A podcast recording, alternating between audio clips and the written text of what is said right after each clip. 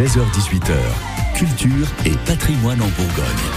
Les Bourguignons qui s'engagent, on les met à l'honneur tous les jours. Ici, ils donnent du temps pour les autres et ça nous rend fiers d'eux, fiers de nos voisins, fiers des gens de la vraie vie à qui on donne la parole tous les après-midi. Elle, elle s'engage pour les artistes de Bourgogne et on vous ouvre les portes de Vortex, Clément Lebas. Pour nous présenter justement Vortex, Annelise, la cofondatrice, est avec nous. Bonjour Annelise. Bonjour. Et puis, euh, une nouvelle arrivante, euh, elle s'occupe de, de la communication. Bonjour Célia. Bonjour. Et de la médiation euh, également. Je vais commencer euh, justement avec vous, euh, avec vous, euh, Annelise. Déjà, vous êtes la cofondatrice. Pourquoi avoir inventé Vortex? Quel était l'objectif de base? Alors l'objectif de base, c'était finalement de, de réunir un petit peu nos besoins, sachant que on a monté les ateliers Vortex en 2011, on a ouvert nos portes en 2012 et on a ouvert et on a créé cette aventure en fait en, en groupe d'amis, c'est-à-dire qu'on était tous issus de l'école des beaux-arts de Dijon.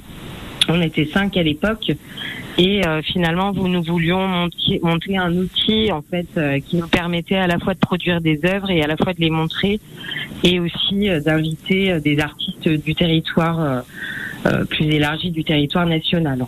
C'était l'objectif, on va dire en quelques mots.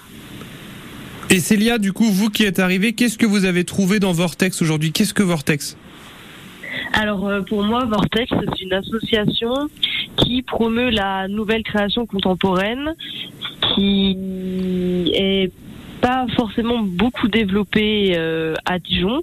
La, la- le fait de pouvoir euh, aider des artistes à créer leurs œuvres euh, et surtout les accompagner dans cette création, car Vortex finance euh, une partie de la création euh, artistique de l'artiste.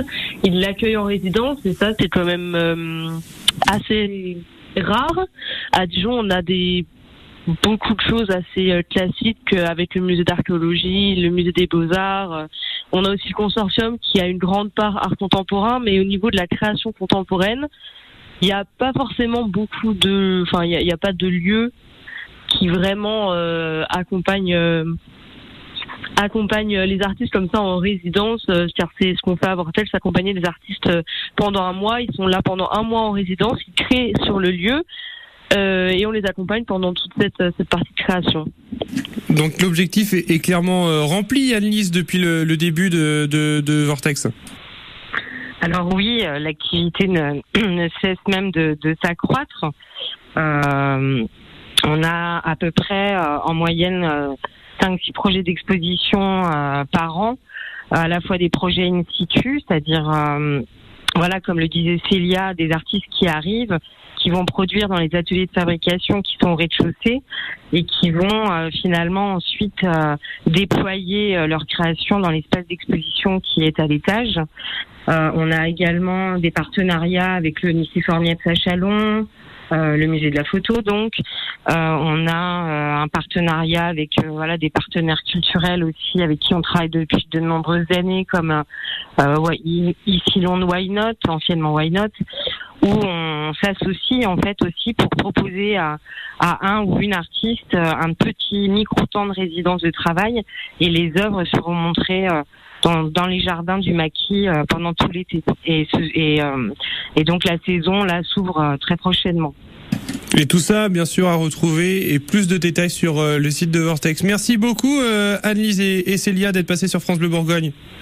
Mais avec plaisir, merci de nous avoir reçus. Merci. Je sais pas si vous avez repéré ou si vous voyez ces escaliers rouges, la passerelle rouge qui passe au-dessus du canal de Bourgogne entre Dijon et Longwy. Eh ben c'est là, les ateliers Vortex. Allez y faire un tour de la part de France Bleu Bourgogne.